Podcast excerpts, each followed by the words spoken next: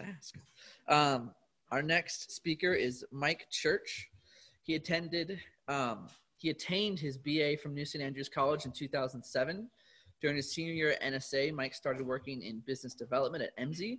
And after graduation, he became their top salesman. He worked with key properties in Moscow, Idaho as a licensed real estate broker for a number of years before beginning his own brokerage, Kestrel Realty Group, in 2017. He launched Kestrel Property Management earlier this year. He is married to his lovely wife, Catherine. They live outside of Moscow on a farm with their four spunky kids, some chickens, and a hunting dog named Chief. And my fun fact about Mike is that in two weeks, I am marrying his sister. So, yeah.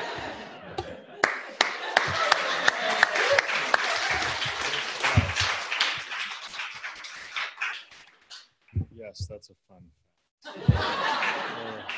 they're very excited. Well, thank you, uh, Tim. Thank you for having me, and um, thank you all for coming out and spending your uh, beautiful August morning here indoors to learn and and um, and hopefully grow. I hope that the talks have been edifying, that they've been helpful, challenging, and convicting.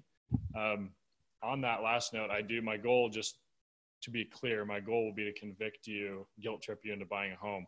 Um, no, not really, but I do love real estate. I love helping people um, buy real estate, um, hit their goals of home ownership or investment goals. And so I'm really excited to talk about it and talk about it specifically as it relates to your stage of life, um, just post college. And I'm going to start my stopwatch here so I don't go too long. Um, now, kind of a little bit of background. Um, some of you may have heard me two years ago. So I spoke two years ago at the conference. Um, I'm going to cover a lot of the same things but um, it's not your permission to zone out. I think those things bear repeating, and a lot has changed in the last couple years as well. Um, so we'll be covering some do's and don'ts, when, where's, what's, whys, and how's of buying real estate, um, and covering again quite a bit of new territory. So um, first off, let, laying some groundwork about the whys. Let's start with the whys. First of all, why do I love real estate? Um, and then why should you care about it right now, just out of college? Um, so Tim in the bio mentioned kind of NSA. Came here, went to NSA, um, Emsi. Um, that was way back in the old building, so we didn't have cool facilities like this, and um, really excited to see what Emsi does down the road. Um, but before all that, I grew up in Michigan, and in my family's lumber business that was started in 1890. Um, so a lot of history and kind of lumber relating directly to building and real estate. But specifically, my grandfather and my dad really raised me with that love of real estate and and and the opportunities there. They built wealth through building, real estate, investment, and development. Their day job was at the lumber yard, but I spent my time growing up riding with them to job sites, to check on commercial buildings that were rented, things like that. And it really showed me a love for kind of the tangible aspects as well as the opportunities um, that real estate holds. And seeing that love for it really instilled it in me and in my blood. But I, I actually think it's kind of in everyone's blood. Um, I think God gave us this world to take dominion over. And so much of that involves land, whether that's making land productive through agriculture. You know, we have harvests going on all around us or taking dominion over it, building, developing, enjoying, um, you know, undeveloped land that God gives us to enjoy. So that land is in our blood. It's something that God gave us to enjoy and work with. Um, and one of the other things about it that that you should love and that I love is the uniqueness of it. So there is no two pieces of land that are the same, right? That's one of the inherent qualities of it. The other is that, as Mark Twain put it, they're not making any more of it. Um, so it's it's inherently unique and it's limited, um, and those two things are always going to have value, and that's just the way God made the world. So kind of from my childhood to now full-time career in real estate where i get to deal with it every day every day is different and that makes it a lot of fun um, you can hopefully see why i love real estate what's kind of in my blood about it um, but again why should you be considering it um, and considering particular, I think the talk is supposed to be entitled "Buying a House." So why should you be thinking about buying a house now? Um, well, for one thing, we're all dealing with real estate every day, no matter what. So whether you own it or rent, you still or still live with your parents, you are involved in real estate. You're living in a place, you have a place to take care of, you have a place to show hospitality, discipleship, and evangelism. Um, and all of that relates to specific places. Um, how many people know the mission of Christ Church?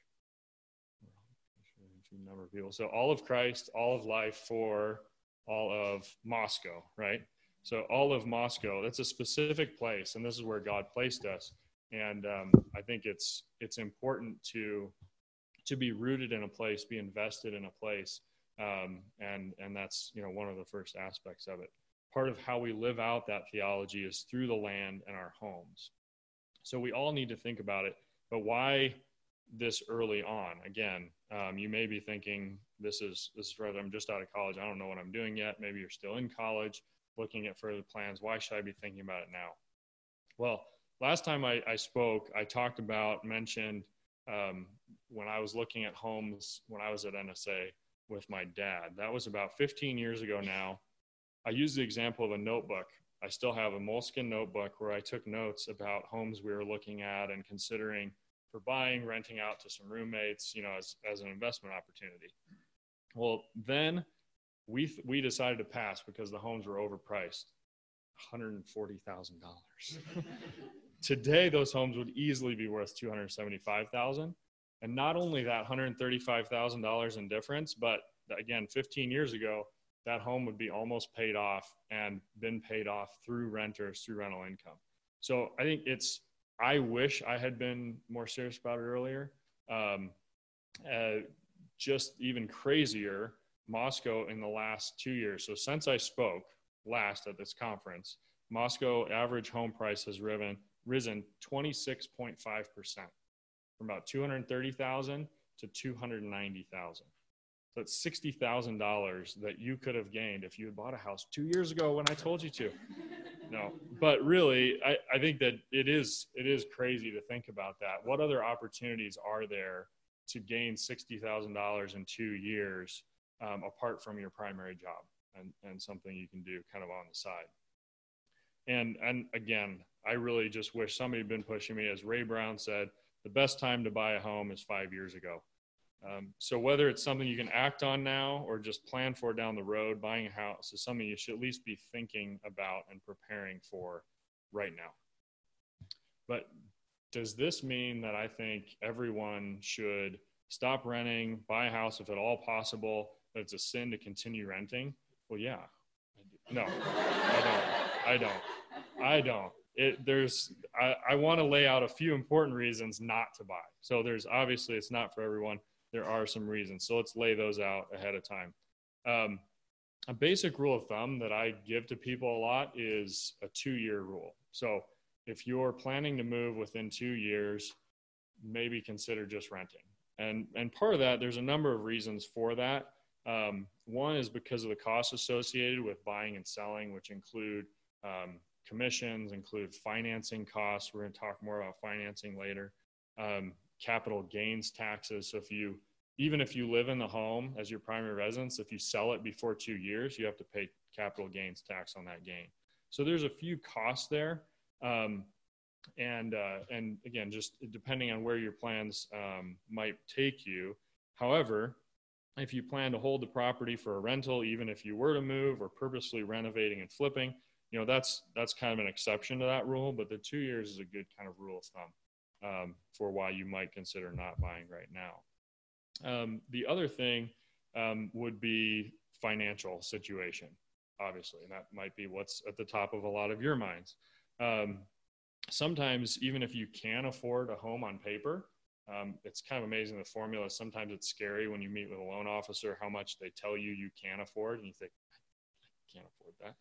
Um, so sometimes it's wise to not incur more debt um, than than you can than you need to, or buying something with a lot of deferred maintenance that might drain all your reserves. I don't know if any of you watch Parks and Rec. Can't necessarily recommend it, but I was reminded of there's a when Tom Haverford, a character on there, his business fails, And he says, I don't understand it. They say spend money to make money. I've spent all my money. so you don't want to do that. You want to make sure you have cash reserves. Um, but again, there the borrower is servant to the lender. I think all of us should have a very, very healthy fear of debt. Um, so there might be some financial challenges that would keep you out of it. Um, but on that note, and you'll notice this is a major theme throughout the whole talk, is seek some counsel on that. Um, don't just rely on your gut feeling of, ah, I don't think so, I can't afford it, or um, yeah, I want to just jump right in.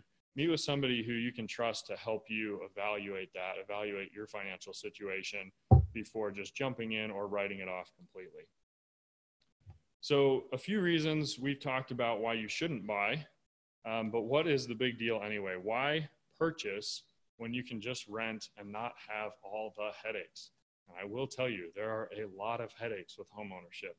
Um, but should we be shying away from headaches and hard work? Um, I didn't have a chance to listen to all the talks, but hopefully a lot of them are pushing you to work harder um, and pushing you uh, to uh, to strive for more. Proverbs 20 says, The glory of young men is their strength. And God gives us that strength for hard work. That's what it's there for. Today, the culture, and particularly the media, are pushing young people more and more to perpetual adolescence, especially as depicted in movies and TV. They say, shirk responsibility, be free, you do you, YOLO. If YOLO is still a thing, I don't know. Um, I think it can be tempting to want to hold off and hold on to that perceived freedom in youth um, the freedom to have little responsibility, do whatever you want on the weekends. Um, but freedom is had through hard work. Um, and as Pastor Wilson says, often says, fruit baskets are heavy, meaning blessings, good things often come with hard work, and that's all associated with it. So um, let's buck those trends um, that we see so often now in kind of the millennial mindset. I saw a quote from an Australian real estate investor who said that something like, when I was trying to buy my first home, I wasn't buying smashed avocado toast for $19 and four coffees a day for $4 each. We're at the point where the expectations of young people are very, very high. So we want to it's we want to prioritize rightly, right? And know that we can't just get things easily. Um, there's going to be a lot of hard work with it anything worth doing is going to require sacrifice. And so let's work hard to buck those trends, embrace responsibility, and to think long term. I mean, that's that's one thing about real estate. I kind of mentioned the two-year rule. Real estate is a long-term investment. It's um, there are opportunities short-term, but primarily it's a long-term thing. And think about um, the financial freedom that can be had by starting early and really looking at that long term um, financial planners, retirement people will tell you the exact same thing. But what about the short term implications, just short term budget implications? I mean, that's often what we're burdened with is just what, what do we do right now?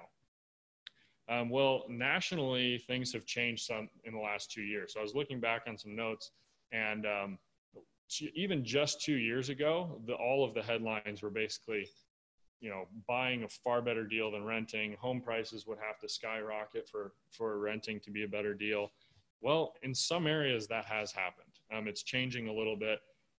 And in many markets it actually shows areas at a break even or slightly tilting toward renting as a better kind of current option than buying. But it's mostly due um, well one caveat it all it does assume that that money that you're not putting into your home you're investing heavily in stocks and bonds. So there is you know there's a caveat there. And it's also due to the lag in rents catching up to to home prices so rents follow home prices rents follow tax increases your landlord's not just going to keep your rent the same um, because all his costs are going up or when all his costs are going up so as rents increase to compensate it's certainly going to swing back in the favor of ownership um, because one of the reasons you can lock in that cost for 30 years. Um, you're not your landlord's not going to agree to lock in your rent costs for 30 years. Let me tell you that. Um, so while national trends are good to be aware of, one of the other themes you'll probably get through this is that real estate is local. It's another reason why I love it. It's local. Um, back the reason I'm not at Emsi anymore, one of the big reasons, and got into real estate was because I was traveling a ton. I wanted to be local, be here with my family. And so the fact that it's inherently local is one of the great things about it. Um, at the end of the day, you know, one of the questions we get most often is how's the market? Um, it's, I think people just kind of ask without thinking about it much, but it really is the real estate market should be thought of like any other market. Homes are a commodity at the end of the day, and they're, they're going to be worth what people are willing to pay for in the marketplace. Basic supply demand, um, basic supply demand uh, works out in real estate just like any other uh, market. So right now in Moscow, we are seeing a real shortage of supply with really strong demand pushing prices up. That 26.5% over two years, as I mentioned, um, is because of that. And this is, if somebody asks kind of, oh, is a buyer seller's market? Classic example of a seller's market. Currently, there are 23 single family homes for sale in Moscow, um, and about 23 single family homes sell every month, uh, at least over the last six months.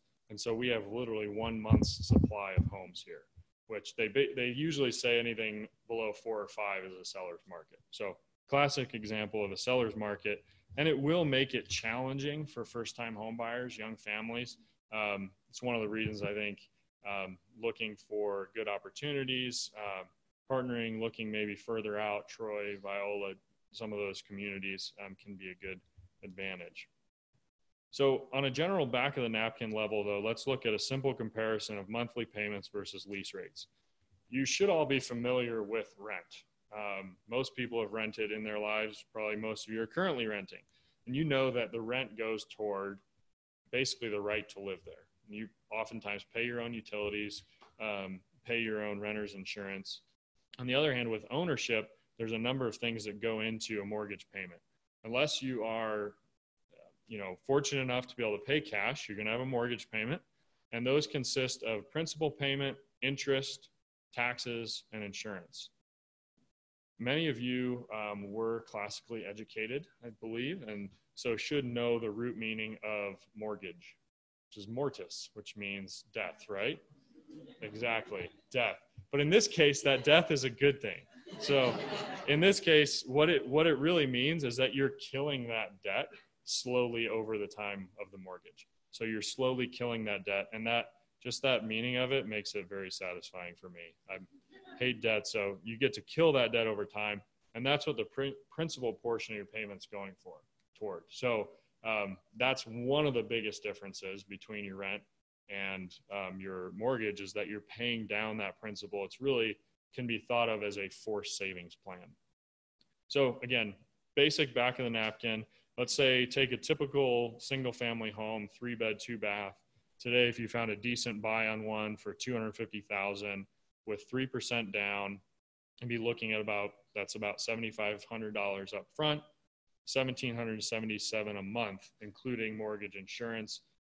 Basically, if you have below 20% down, um, they charge you extra to, to um, make sure that they're insured because they have more risk. Um, or if you're able to put a full 20% down, which is 50,000, you'd be paying 13, 1380 a month. And so basically looking at 1700 or 1300 a month in mortgage costs versus um, to rent, if you can even find a single family home, a decent one to rent in Moscow, um, you know, $1,400 a month or more certainly is what you're talking about. So on a really basic level, we're pretty close to break even, right? Maybe paying a couple hundred dollars more a month. But when you add in um, the fact that you get to deduct interest on your taxes um, year over year, the house goes up in value. As we talked about, that 26.5%. Or right now, we're currently up 11% over last year, um, 10% over the last number of years um, each, each year. Then it really starts to outpace renting very quickly. Another way to think about it simply is um, if you take a 30 year fixed mortgage out on 150,000 and made monthly payments of $900 a month, you'd end up at the end of that life paying 324,000 for that house for that loan, which at first blush is like $150,000 house, you pay 324,000 of it. But if you factor in appreciation, now very, very conservatively, 3% per year, the home would be worth 364,000 when it's paid off. And over that time, you have a ton of tax advantage writing off that, that interest. But compare that with renting a place. So let's say you could rent for $100 less a month for the same period with no increases in rent, which we already talked about, no landlord's going to do. You're still paying 288,000, but you don't have an asset at the end of it. You have nothing. So there really is a ton of advantage, and you should want to seek to get into it soon. Um, and all of that's still basic, straightforward kind of budget level, right? But what if we think out the side of the box a little bit? What if you were to Airbnb or rent some of the rooms to some friends, um, rent an apartment one side of a duplex if it was a duplex? Um, there are some ways to basically get your payments paid for by someone else and continue building equity while gaining valuable property management experience, valuable renovation experience, um, and and that can be through kind of the icing on the cake, which is value investing, finding a home that's way undervalued and, and gaining value right away, or fixer upper, right? Um, everyone now it seems to be a fixer upper guru, um, thanks to Chip and Joanna Gaines. the flip is not only a great way to build wealth, but it also will give you valuable experience. Um, one kind of we talked about the the trends in, in millennials. This is not a millennial thing at all. I've noticed this trend across all age groups, um, and it's really kind of disappointing. More and more home buyers do not want projects, any hard work. They don't want they don't want to take it on. They're afraid of the costs, and nobody seems to have the skills to accomplish basic renovations.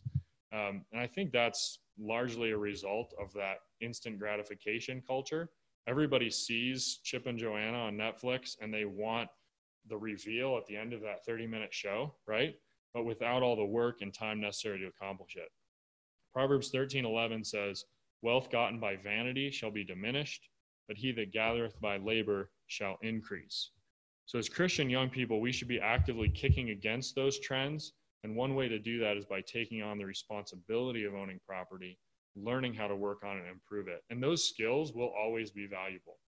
One thing I'm super grateful to my dad for was he gave me three options um, when I was in high school of jobs. I could work for an electrician, a plumber, or a carpenter. And that was it.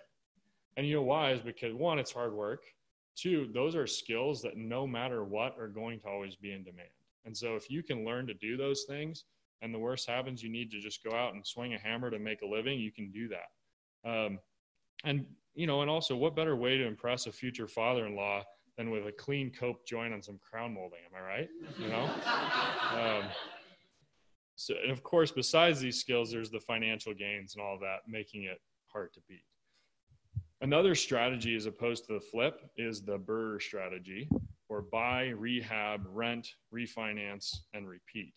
Um, I stole that from a website and podcast, Bigger Pockets. I'd highly recommend it if you're at all interested in, in the investing side of real estate, biggerpockets.com. Um, awesome resources, um, great stuff there. But I have a friend in Michigan who really um, put that to practice. While he, while all of his friends were saving for cars, buying clothes, I don't think they were doing avocado to- toast that long ago, but um, he bought, saved up, and bought an apartment in a rougher part of Detroit, and uh, needed renovations. But he fixed it up, rented it, and he, as far as I know, still has it to this day, along with a big inventory of rental properties um, and really built wealth through those properties. So, whether you want to buy a place to live, um, try your hand at flipping houses, building an inventory of investment properties, there's many good reasons to buy instead of renting here in Moscow. There are great opportunities in other cities. Um, you might hear about that, Houston and other places where you can get really good returns. But I, again, w- would urge you to think locally. Being a faithful owner and honest landlord will make a big impact um, to your neighbors, to this community, um, and it's a really good, um, you know, witness to the broader community. And I think again, honestly, I'm kind of a pessimistic person by nature, but um, Moscow, I'm very optimistic about. We've got, as I mentioned, Emsi doing their thing, growing and building. Um, Schweitzer, a lot of other small startups, the universities here. I think it really makes it a great example of a long-term strategy um, owning real estate. As Warren Buffett said, our favorite holding period is forever. Um, I'm, I'm a big fan of those long term strategies. And if you're interested in that investing side of it, holding, getting some investment properties, um, I would encourage you again, push for it, figure out a way to make it happen, even if you don't have much money. Let's say you need $40,000 to get into a portion of an investment property, you don't have it. Maybe you and three other friends all have 10,000. You put a partnership together, start investing with people that you want to work with long term and build some build some cool stuff. Um, and again, seek counsel as you get started. There are opportunities, you know, to partner with private financiers and that kind of thing as well. So don't let those kind of things stop you from from getting into it. Okay, so we've covered a lot of the whys, right? Um, why you should love it, what some of the financial benefits and just character building benefits there are, um, and hopefully you're ready to grow up and buy a house, which was originally what they pitched as the idea for the title for the talk. We toned it down a little bit. But um, how do you get started? Let's spend a little time now talking about the home buying process.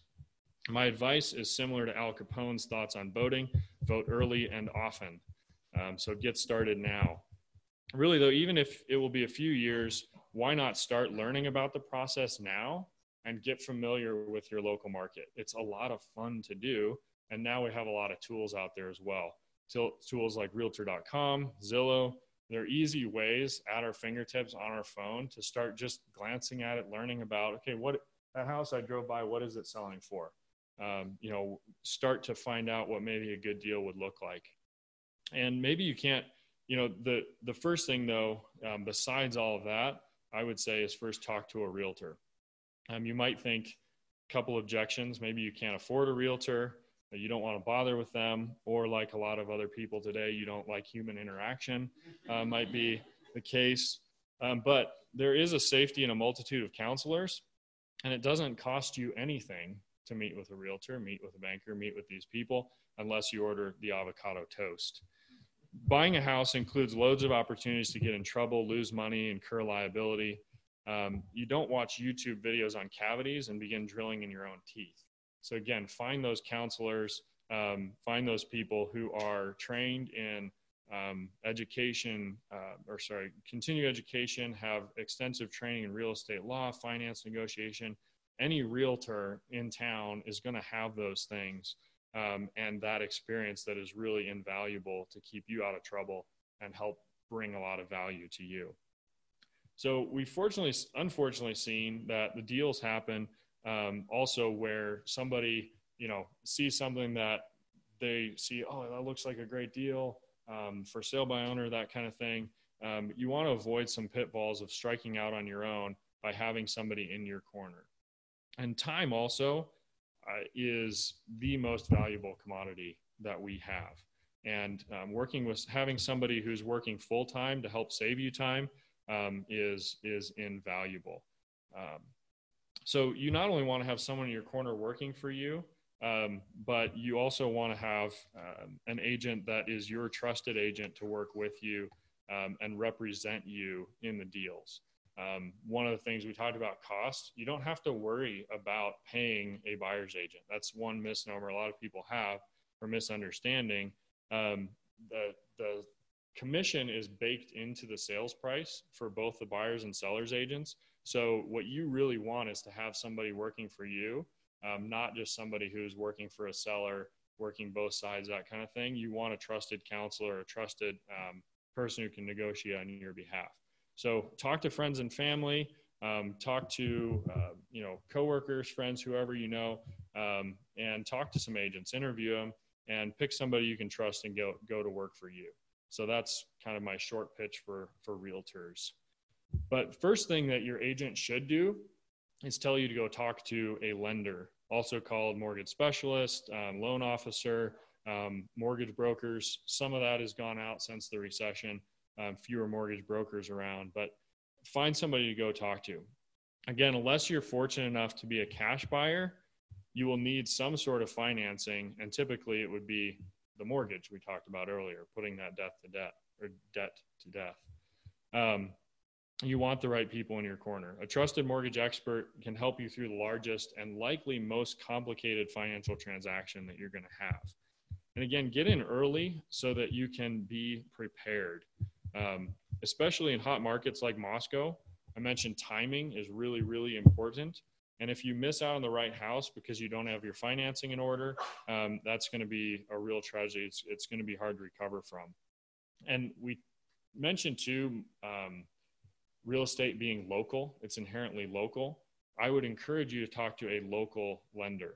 Um, you probably hear ads for online lenders like Rocket Mortgage, um, those kind of things constantly. And I know today, again, most people like the convenience, perceived anonymity of doing things online, not having to talk to a real person.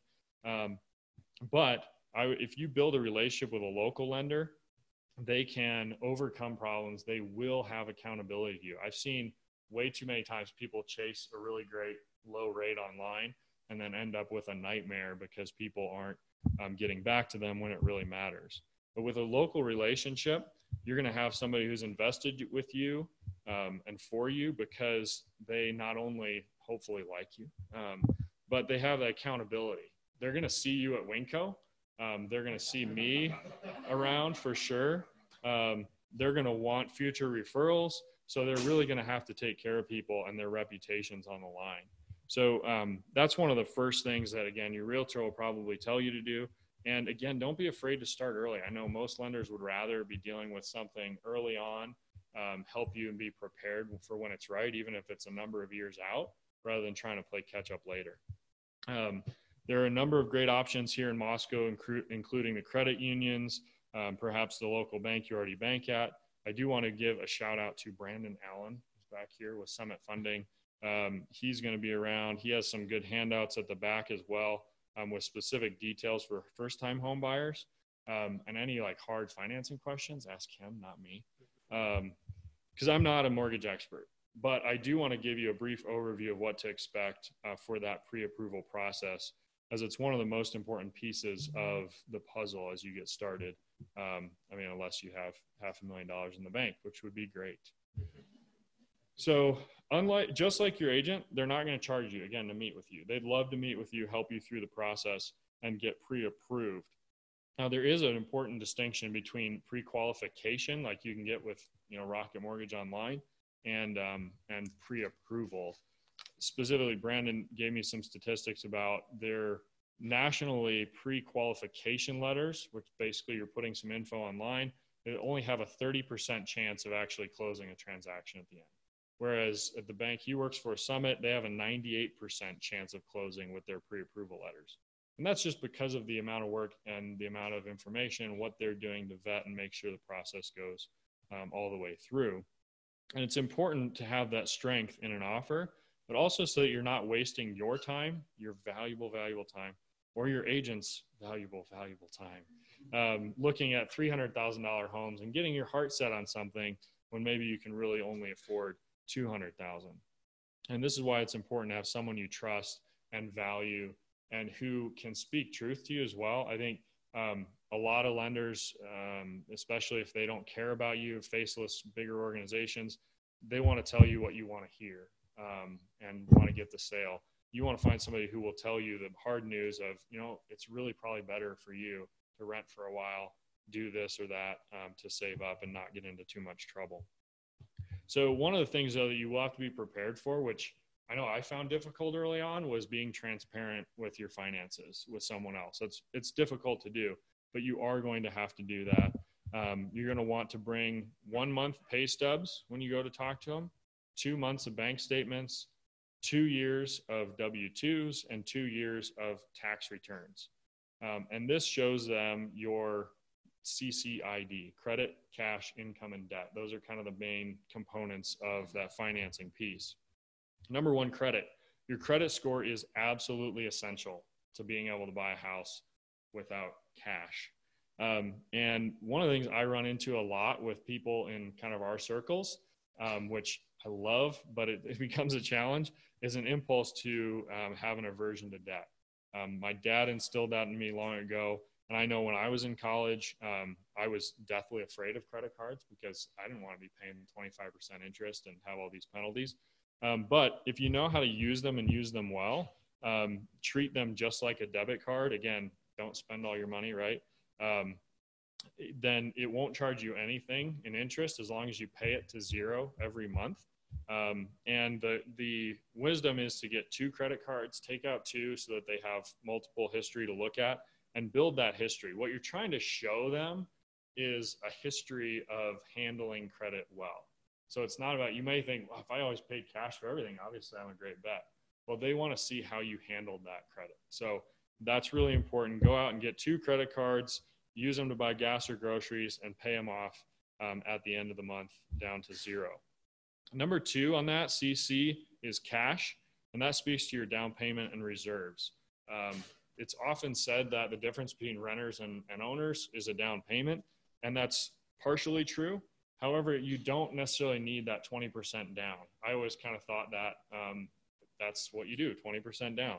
While that does get you the best rate, there are a lot of other good options out there for low down payment, no down payment options, even uh, assistance from um, from friends and family, that kind of thing. USDA, FHA, Idaho Housing. There's a lot of different options out there. I'd leave that to a, a lender to talk to you about what one might fit you specifically. But basically, just wanted to get that that you don't necessarily need a bunch of cash for a big down payment to get into a home. Third is the income. Um, income and credit are probably the most important there.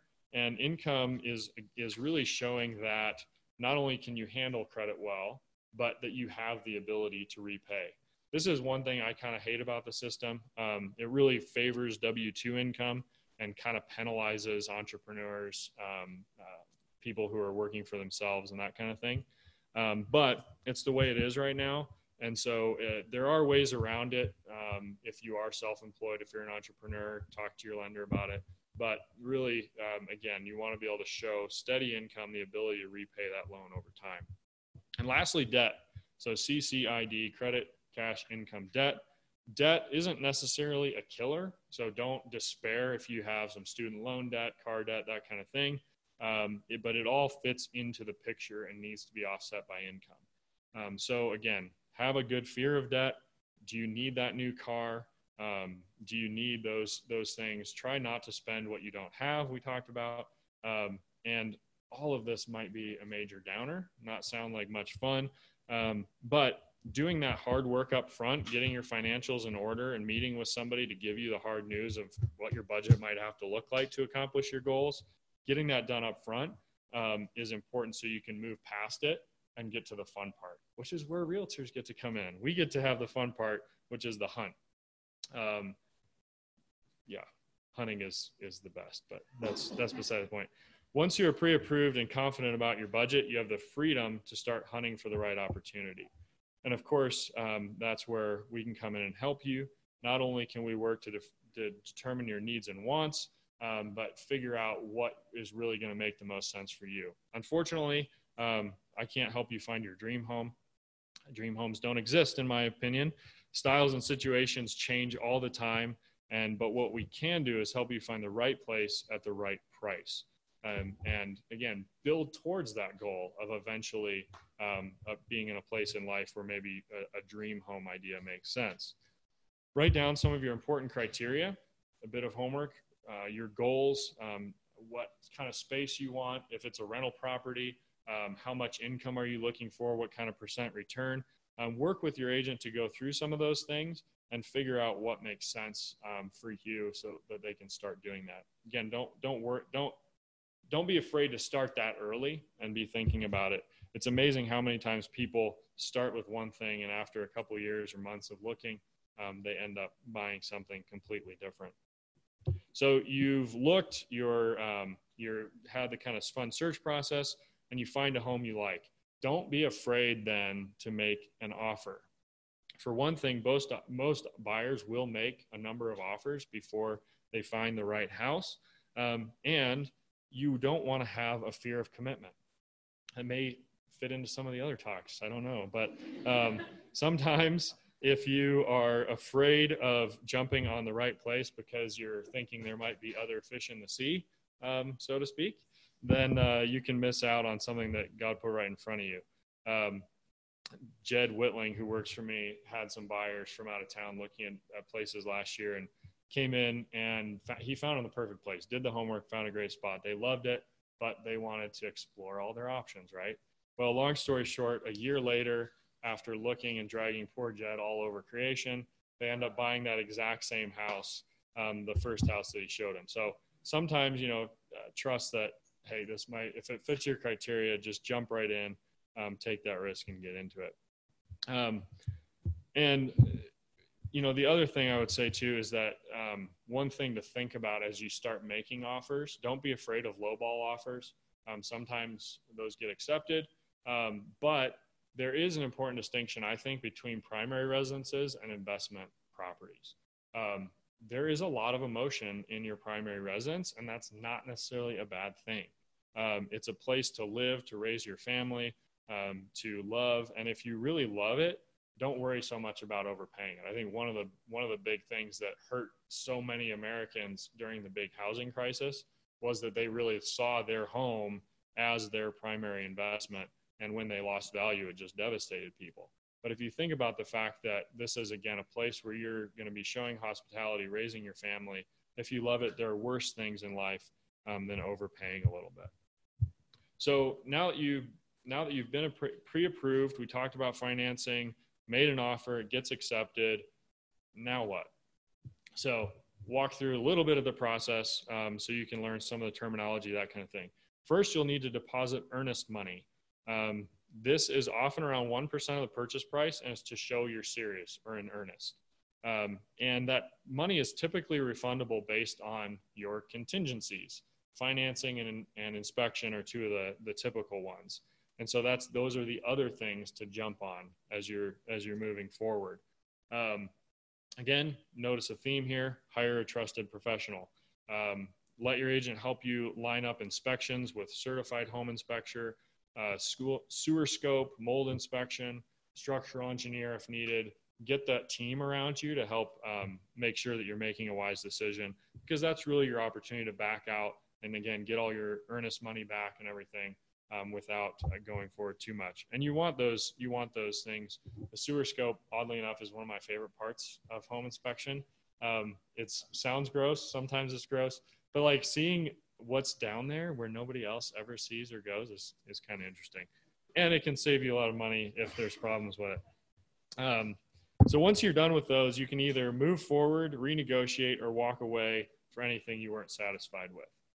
So um, while that's happening, though, I mentioned two contingencies financing, inspection. You're going to want to be working with your lender and pushing through everything um, with them to underwriting. And part of that piece will be the appraisal. Sometimes people have that confusion between appraisal and inspection.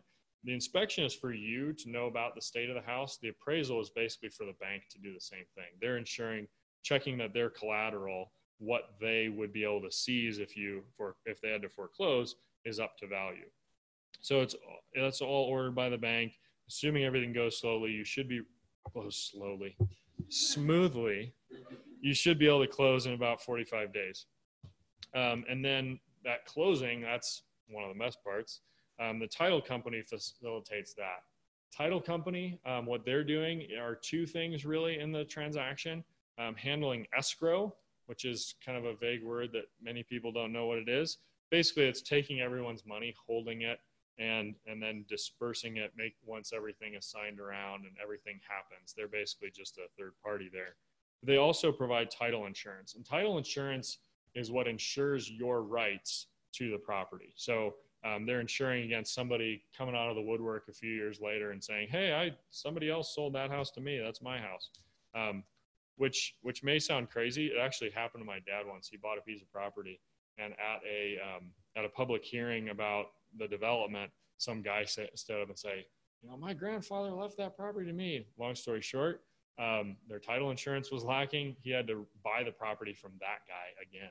So make sure you have um, title insurance in place and that'll all get taken care of for you. Um, that stuff is all part of the joys of homeownership, right? But while that sums up the process, it's also where the work begins. You get your keys. That's that's the fun part and the joy. But that work is also a joy. This when you rip out the old and ugly and turn something into a beautiful home. It's where you increase the value. It's where um, you can replace new flooring and, and have that be so satisfying. And similar to your college studies, the home buying process is preparing you for home ownership. So you have, we've talked a lot about kind of hard work, the stuff that you don't want to do, um, being disciplined in your budgeting. Well, budgeting and planning ahead of time is going to prepare you for when it really gets serious. Um, I've heard taught many times by Pastor Wilson and others, and I can attest to it. Marriage doesn't fix your problems, it amplifies them. Similarly, if you aren't budgeting and disciplined now, those issues will compound with the responsibility of home ownership. So be faithful in little, and God will prepare you to be faithful in much when it's in God's time. Now, don't let your home savings budget prevent you from being generous. This is God's economy. And if you maintain and improve your property while continuing to kill that mortgage and also being generous to others around you, you'll be ready um, to really um, to really um, capitalize on the joys of it as well as great profits when it comes time to sell.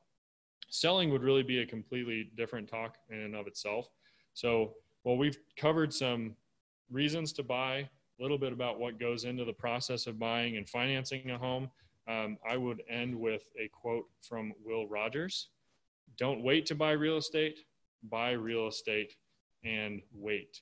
So, whether you're passionate about real estate, um, you will interact it with it the rest of your life. Make an effort now to understand it, evaluate it, look into how you can take ownership and have the freedom it brings through building, taking dominion, showing hospitality, and enjoying your little piece of this heaven on earth under the lordship of Christ.